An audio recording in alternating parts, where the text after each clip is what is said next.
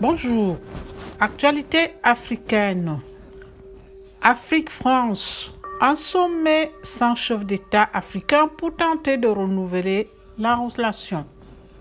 Les entrepreneurs représentants des sociétés civiles, acteurs de la culture du sport, 2500 à 3000 personnes, dont 700 en provenance du continent, sont attendues ce vendredi 8 octobre à Montpellier pour participer au 28e sommet Afrique-France.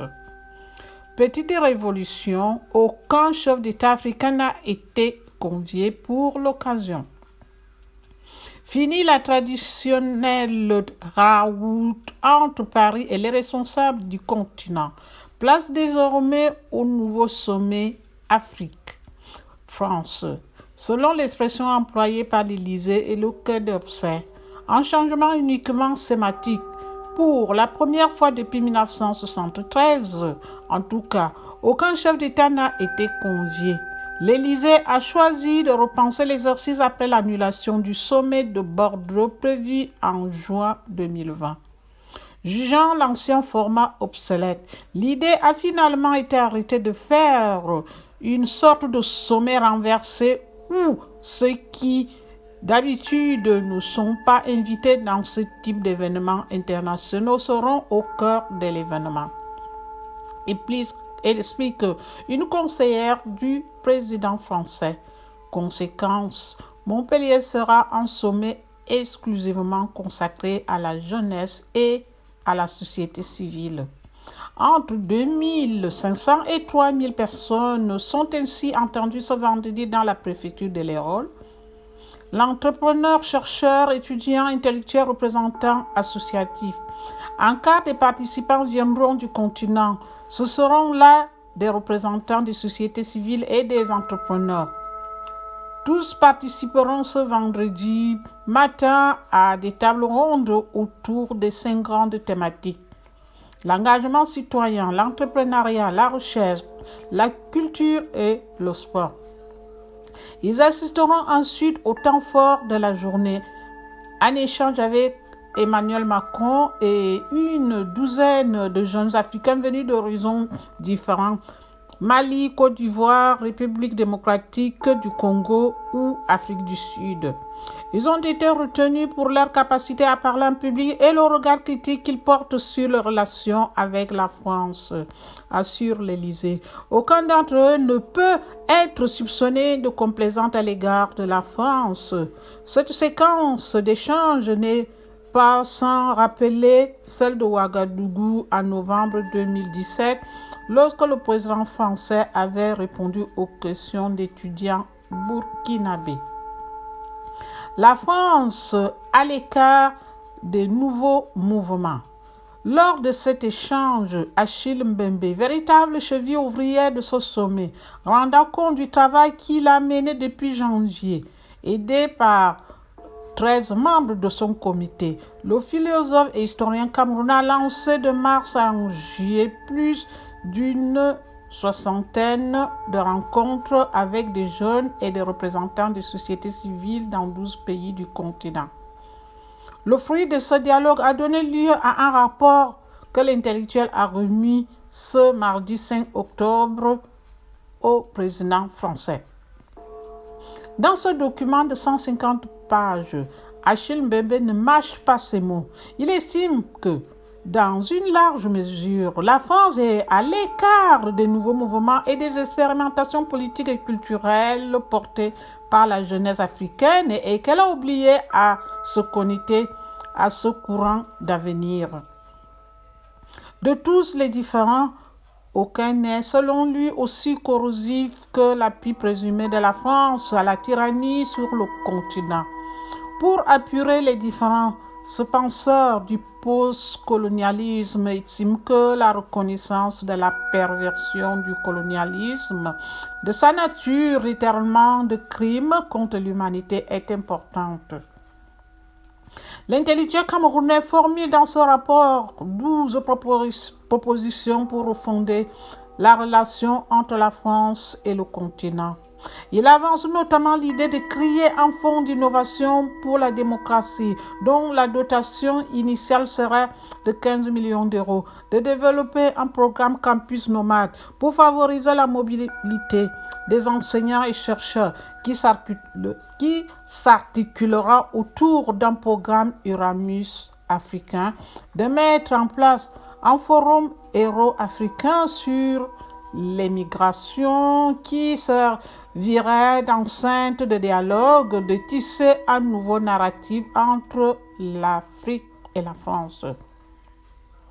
En confiance, travaille à une commission présidée par des historiens franco-africains de transformer l'aide publique au développement ou encore de refonder les relations avec l'Europe du XXIe siècle sur la base d'un nouveau traité entre les deux organisations continentales.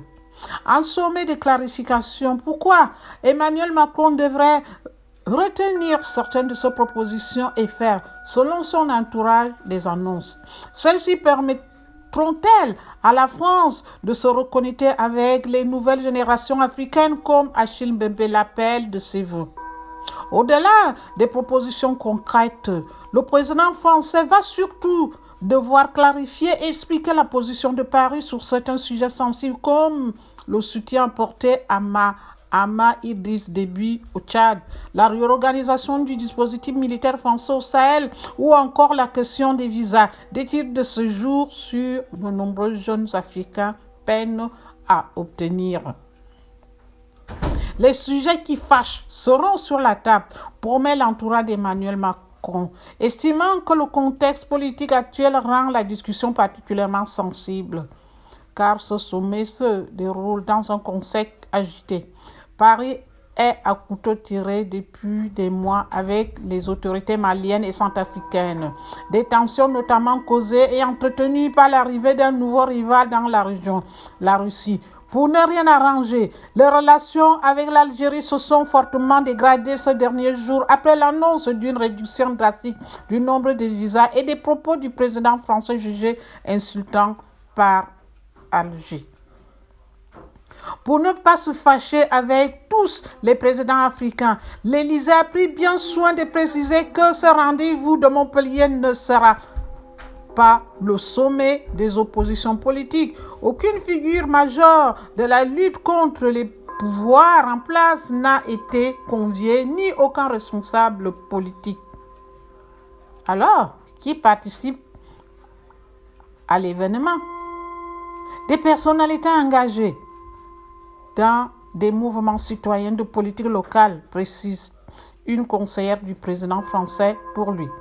Le changement en Afrique se construit dans des formes de militantisme nouvelles.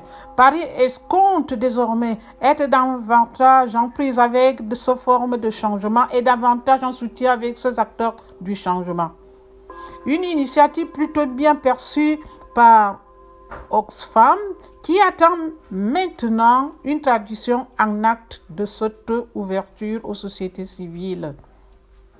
Le Sahel devrait être un peu le laboratoire pour réellement changer ce dynamique, plaide Robin Guittard de l'ONG Oxfam. L'enjeu est de passer aussi par les sociétés civiles du Sahel et les populations locales pour apporter des réponses qui aillent un peu plus loin que celles qui ont été apportées jusque-là et qui, pour le moment, sont un échec, notamment la stratégie française. Un coup de com' à sept mois de la présidentielle, certains se demandent-ils. L'activiste gabonais Marco Naissengui salue une nouvelle formule innovante, mais le président de Tournons la page internationale s'interroge. Est-ce que le casting réalisé permet à la France de changer de paradigme, car, selon lui, le problème central vient de là. La France n'a pas su changer de politique à l'égard du continent depuis la décolonisation. L'Afrique a évolué en termes de génération, mais la France est restée coincée sur le même paradigme. C'est-à-dire, il faut défendre les intérêts, rien que des intérêts. La politique les, populations africaines ne comptent pas, estime-t-il. On impose des dictateurs on soutient les dictateurs qui massacrent la population et la vie continue. On privilégie les intérêts économiques, mais quand il s'agit d'évoquer les questions de démocratie, les questions de gouvernance, les droits de l'homme, la France ferme les yeux. Très critique à l'égard de Paris, Marc Ona et Sengui n'attendent donc pas grand-chose à ce rendez-vous. Et les grands absents, les chefs d'État africains, en attendent-ils quelque chose Au-delà, quel regard portent-ils sur cet événement qui va, pour la première fois, se dérouler sans eux? La première sur la touche a parfois été dure à avaler. Au début, ça a été mal vu, confie hors micro une source diplomatique française. Chez certains, la page semble aujourd'hui tourner. Dans l'entourage d'un président d'Afrique centrale, on salue même l'initiative. L'innovation est toujours la bienvenue dans ce genre de grand-messe qui était devenu un peu désuète et mal perçue par une large partie des opinions publiques en Afrique, juge un des conseillers. C'est un beaucoup de com pour Macron à sept mois de la présidentielle. Il n'avait pas trop envie de s'afficher avec certains chefs d'État. Une lecture de l'événement qui revient chez un conseiller d'un président d'Afrique de l'Ouest. C'est une opération de relations publiques à la veille de l'échéance électorale, tacle-t-il. Ça ne nous fait ni chaud ni froid. De toute façon, les deux présidents se parlent. Un ministre ouest-africain se fait, lui, plus sévère. Je trouve ce sommet vain alors que l'un des enjeux de lutte contre le terrorisme, c'est justement de restaurer les États juge-t-il avant de conclure, je ne crois pas que l'on puisse fonder les relations internationales sur autre chose que les relations inter-États. Je ne dis pas que c'est seulement de la communication. Pour moi, ce que fait aujourd'hui le président Macron, c'est de mettre en confiance l'ensemble des opérateurs économiques africains de façon générale pour leur dire, vous pouvez compter sur nous, nous sommes prêts à vous accompagner, à accompagner vos États, mais pour vous accompagner, vous, acteurs de développement économique de vos pays. Félicitez Vincent, Radio Tam Tam, Beson.